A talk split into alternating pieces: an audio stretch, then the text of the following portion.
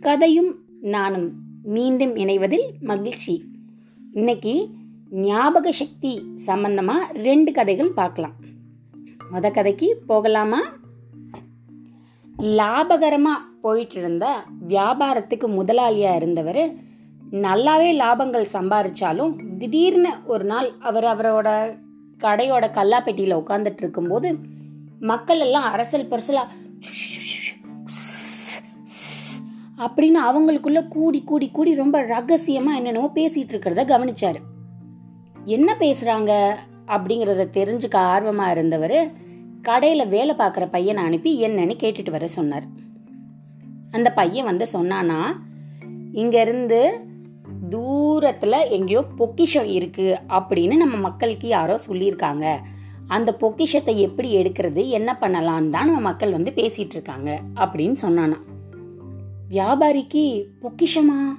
ஆஹா நமக்கு அது கிடைச்சா நல்லா இருக்குமே அப்படின்னு மனசில் ஆசை வந்துருச்சு. நீ போய் இன்னும் இதை பற்றின தகவலை சேகரிச்சுட்டு வான்னு சொல்லி வேலைக்கார பையனை அனுப்பிச்சிட்டார். அவன் போயிட்டு வந்து சொன்னானா பாலைவனம் அவங்க இருக்கிற நிலம் வந்து பாலைவனம். இங்கேருந்து கிழக்கு பார்க்க பாலைவனத்தை பார்த்து நிற்கும் போது நம்மளோட நிழல் எங்கே விழுகுதோ அந்த இடத்துல தோண்டுனா கண்டிப்பாக பொக்கிஷம் கிடைக்கும்னு சொல்கிறாங்க முதலாளி அப்படின்னு சொன்னாராம். வியாபாரமாவது ஒன்றாவது அப்படின்னு இன்னைக்கு உனக்கு வேலை லீவுப்பா அப்படின்னு சொல்லி வீட்டுக்கு போக சொல்லிட்டு கடையை இழுத்து மூடிட்டு கிளம்பிட்டாரு பொக்கிஷத்தை எடுக்கிறதுக்கு. பாலைவனத்தில் கிழக்கு பார்த்து நிக்க சொன்னானா அவன்? அதே மாதிரி போய் நின்னாரு. நின்னா அவரோட நிழல் அவருக்கு இடது பக்கமா விழுந்துச்சு. நிழல் எங்க விழுகுதோ அங்கதான் பொக்கிஷம் இருக்கு தோண்டுங்கன்னு சொன்னானா? தோண்ட ஆரம்பிச்சிட்டார். தோன்றாரு தோன்றாரு தோன்றாரு வேர்க்க விறு விறுக்க தோன்றாரு. ரொம்ப நேரம் ஆயிடுச்சு. இவர் போனது கிட்டத்தட்ட காலை நேரம். மதியம் ஆயிடுச்சு. சூரியன் சுழல ஆரம்பிக்கும் போது நம்மளோட நிழல் என்ன பண்ணும்? வேற இடத்துல விழுகுமா? மதியம் ஆனதுனால இவரோட நிழல் இப்ப இடது பக்கத்தில் வலது பக்கம் விழுக ஆரம்பிச்சிருச்சு. இடதுல இருந்து வலது பக்கத்துக்கு. ஆகா அப்ப இங்க தான் இருக்கு போல. அப்படின்னு அந்த இடத்த அப்படியே விட்டுட்டு திருப்பி இந்த இடத்துல தோண்ட ஆரம்பிச்சிட்டார்.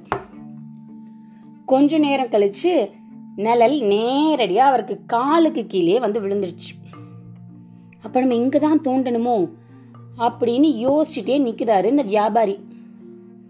அந்த பக்கமா போன துறவி ஒருத்தர் இவர் பண்ணிட்டு இருக்கிறத பார்த்துட்டு சொன்னாராம் இப்பதான்ப்பா நிழல் கரெக்டான இடத்துல விழுந்திருக்கு. அந்த பொக்கிஷம் யாருன்னு இப்பயாவது உனக்கு புரிஞ்சுச்சா? அப்படின்னு கேட்டாராம். இப்பதான் இவருக்கு புரிஞ்சது நல்லபடியா லாபகரமா போயிட்டு இருக்க வியாபாரத்தை கவனிக்கிறத விட்டுட்டு யாரோ சொன்னாங்கன்னு பொக்கிஷத்தை தேடி வந்தது முதல் தப்பு. நம்ம மேல நமக்கு நம்பிக்கை இருக்கணும். இப்ப நிழல் எங்க விழுந்தது? நேரடியா அவர் காலுக்கடியில தான் விழுந்திருக்கு. அப்ப பொக்கிஷம் யாரு? அவர் தான் அவங்க அவங்களோடத புரிஞ்சுக்கிட்டீங்கன்னா வாழ்க்கையில சுலபமா வெற்றி அடையலாம். ரெண்டாவது கதையை பார்க்கறதுக்கு முன்னாடி சின்ன இடைவேளை.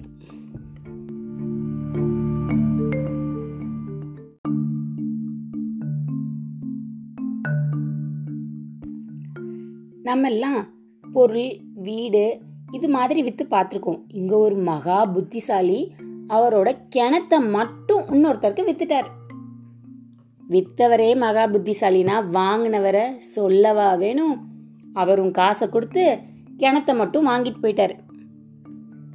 ரெண்டு நாள் கழிச்சு கடத்தெருவுக்கு போறாரு. கிணற வாங்கினவர். அங்க வித்தவர் இருந்தாராம். அண்ணா நான் விற்கும் போது சொல்ல மறந்துட்டேன். உங்களுக்கு வித்தது கிணத்த மட்டும்தான். உள்ள இருக்க தண்ணியை நீங்க உபயோகப்படுத்திடாதீங்க பண்ணீங்கன்னா அதுக்கு தனியா காசு கட்ட வேண்டியது வரும். அப்படின்னு சொன்னாராம். இவருக்கு மனசுக்குள்ள தூக்கி வாரி போட்டு பகீர் அப்படின்னாலும் சுதாரிச்சுக்கிட்டு அவரு தெரியும் தெரியும்பா நான் உன்கிட்ட வாங்கினது அந்த கிணற மட்டும்தான். தண்ணியை நான் உபயோகிக்க மாட்டேன். நீ ஒன்று பண்ணு. உன் தண்ணியை நீ கொண்டு போய் வேற எங்கேயாவது வச்சுக்க நான் என் வீட்டில் இருக்க தண்ணியை கொண்டு வந்து உள்ளே ஊற்றிக்கிறேன் அப்படின்னு சொன்னாராம். என்னடா நம்ம எக்ஸ்ட்ரா காசு வாங்கலான்னு பார்த்தா இவர் இப்படி உஷாராயிட்டாரேன்னு இவர் நினைக்கிறதுக்குள்ள அவர் கிணற வாங்கினவரை அடுத்த குண்டை தூக்கி போட்டாராம். இப்போ அந்த கிணறு எனக்கு தானே சொந்தம். உனக்கு சொந்தமான தண்ணி உள்ளே வச்சிருக்கல்ல நீ. அதை எடுக்கிற வரைக்கும் எனக்கு மாசா மாசம் காசை கொண்டு வந்து வீட்டில் வச்சிரு. அப்படின்னு சொன்னாராம். நம்ம தான் புத்திசாலின்னு நினைச்சா நமக்கு புத்திசாலியும் இந்த உலகத்துல கண்டிப்பா இருப்பாங்க இல்லையா? மீண்டும் இன்னொரு கதையில சந்திக்கலாம்.